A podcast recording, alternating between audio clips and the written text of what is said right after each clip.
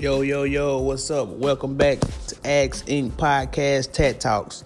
And today's podcast, we're going to be talking about the power of focus. And what you realize is what you energize. Where your focus goes is where your energy flows, and where your energy flows, things grow. Example, let's say that you were getting into an argument with someone, and opposed to you just walking off from that argument or or moving the conversation in a different direction, you give that conversation more and more attention. So the more and more attention you give that conversation, which is your focus, because this is what everybody's trying to pull from you every day, which is your attention. That's that's the new reward in life, which is attention. So to pull your focus towards that negative energy is only going to create a bigger situation, and this is in any situation. So you got to understand that whatever you realize is what you energize. And if you realize that you're making mistakes in life and this mistake and that mistake, then you're going to continue to create more and more mistakes based on what you're giving your energy and your focus to. So always remember and always remember that whatever you pay attention to is what you see. Think about it. You remember when you got your first car and you were so excited? It's like, oh shit, I can't wait to get on the road. This car gonna be the best car ever. Everybody's gonna see it. And when you got out there, those fucking cars were everywhere. It's like, why do I see this car everywhere? I see cars just like mine, cars that are worse than mine, and cars that are better than mine, but I always see the same damn car.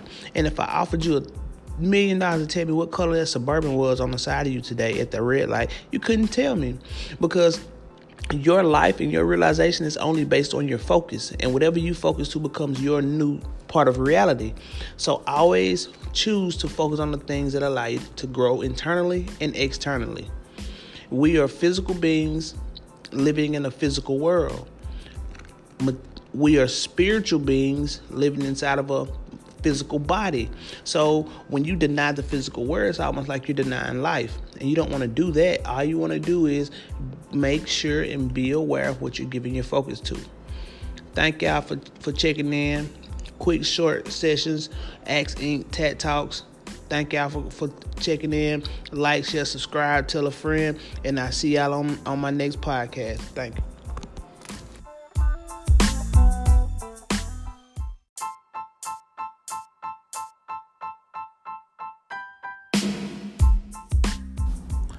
Yo, yo, yo, welcome back to Axe Ink Tat Talks. It's your main man, Ink Man. And today's guest, we got Yanessa Nicole in the building, repping Mississippi. How you doing, Miss Yanessa Nicole? Doing good. Okay, that was kind of dry, but whatever.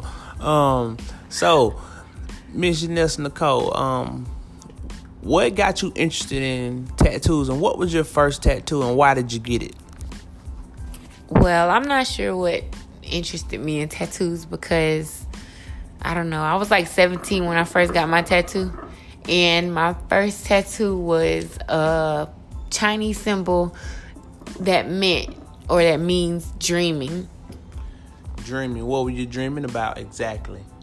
I don't know. oh, so it was one of those random type of tattoos, just wanting to be a, a a rebel and get something done, just to say that you're tattooed or something. Well, yes and no. I mean, I do feel like I was kind of a rebel at the moment, but um, I also always had my head in the clouds, kind of like just daydreaming about how great I could be. Oh. So after that, after your first tattoo, like that experience, like where did it lead you to get? Did it kind of become an addiction, like most people talk about it? No, it didn't. Cause first of all, it was on my back, so I kind of forgot it was there. But like I said, I was 17 and I wasn't supposed to get it. And I remember it was really, really hot one day, and I forgot it was back there. And I wore a tank top around the house, around my mom. My dad, he didn't care. But my mom, I um, wore a tank top around her, and she saw it. And she smacked me so damn hard on my back and shit was crazy. I was, I was like, what? the shit out of ass. I was like, what's, what you hit me for? She was like, you know what you, what you did, smack. I was like, I don't know why you hit me. I didn't know why the hell she was beating on me that day. Oh, you knew why. Um, so, eh, what's your, what would you say is your most meaningful tattoo that you have?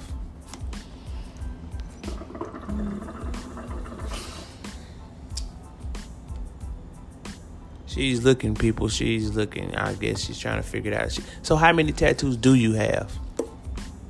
I don't know. They're all like most of them are together. Like I have a sleeve that was done at different times, and I have like a sternum piece that was done at different times. So I don't I'm not too sure how many I have, but my most meaningful one I would say would be the um my sternum piece. It has an ankh on it cuz I got it because when my dad passed away, like the ankh represents life and breath and that's what you need to sustain life is breath and that's why my dad died because he stopped breathing.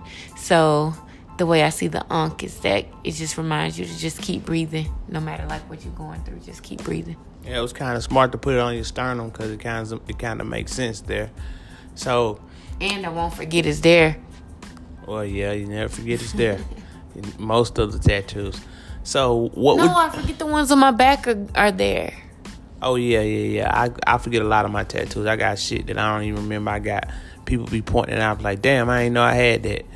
Um, so with t- with um getting your tattoos, I've I've noticed and I've heard now that you're that you are a tattoo artist. Of course, me being your mentor. um, how, how how are you enjoying tattooing and how's your growth coming along? Well, I love tattooing. Um, first of all, I love it because it allows me to create even when I'm not painting, and it kind of trained me to be able to finish things um, because you can't just stop in the middle of a tattoo and be like, okay, I'm go cook. like you got to get done.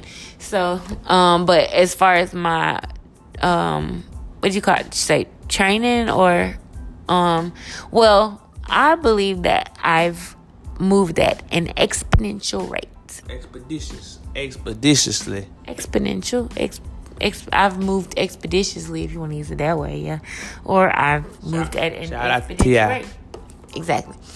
Um, I think because first of all, I'm I was an artist before, so the way I saw tattooing going in was like it's just a different form of art, just using is still art, is just using a different tool. So once I figure out how to use the tool, then I'll know how to um then I know what I'm doing but also because of you who um, allowed me to skip the steps of tattooing on myself and doing messed up stuff and um, not knowing how to correct it. You allowed me to be able to skip those steps, so it kind of helped me move along a lot faster than I probably would have on my own. Yeah, that's yeah. This is this is definitely true. It's always best to get a mentor when you're trying to become and do anything in the craft because a mentor is going to help you cut a lot of those mistakes out of the way. So, what would you say is your hard was your hardest task that been thus far being a tattoo artist?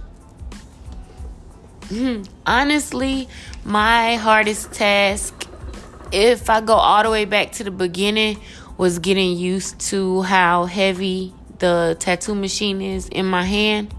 And I mean, over time, even in the past two years I've been tattooing, two and a half years I've been tattooing, um, it's gotten lighter because it doesn't have a cord attached to it anymore. But even then, it still weighs more than a pencil or a pen or a paintbrush. So it was a little hard for me to get my wrist weight down pat. But um, and then also straight lines were like, and it's crazy because some of my first pieces, like I did an owl and one time, and I did J. Cole really early on too, J. Cole's album cover. And I did like better than most tattoo artists would do on those. And I think the owl was like my second piece. But when it come to like drawing straight lines, cause the type of artist I am, I don't really do straight lines too well anyways, like painting or anything. And yeah, doing them straight lines and then the anxiety of knowing that that shit's gonna be on somebody forever. Yeah, that was like, that was like hard for me. Yeah. Well, I can give you a little tip. That thing that you said about your ump, when you pull in lines, just breathe in and pull the line and exhale when you finish. And that's gonna help you clean and straighten up those lines. Um, I want to thank you, Nelson Nicole, for checking in with us today and tell the listeners where they can find you, what platforms. So I am Yanessa Nicole Um, at Yanessa underscore Nicole on Instagram and on Facebook it's just Yanessa Nicole. I don't really get on Twitter, but maybe I will sooner or later. All right, thank you for checking in. Hey, all my listeners, like, subscribe, leave a comment. Thanks for listening to Tat Talks, Axe Inc. We out of here. Over and out.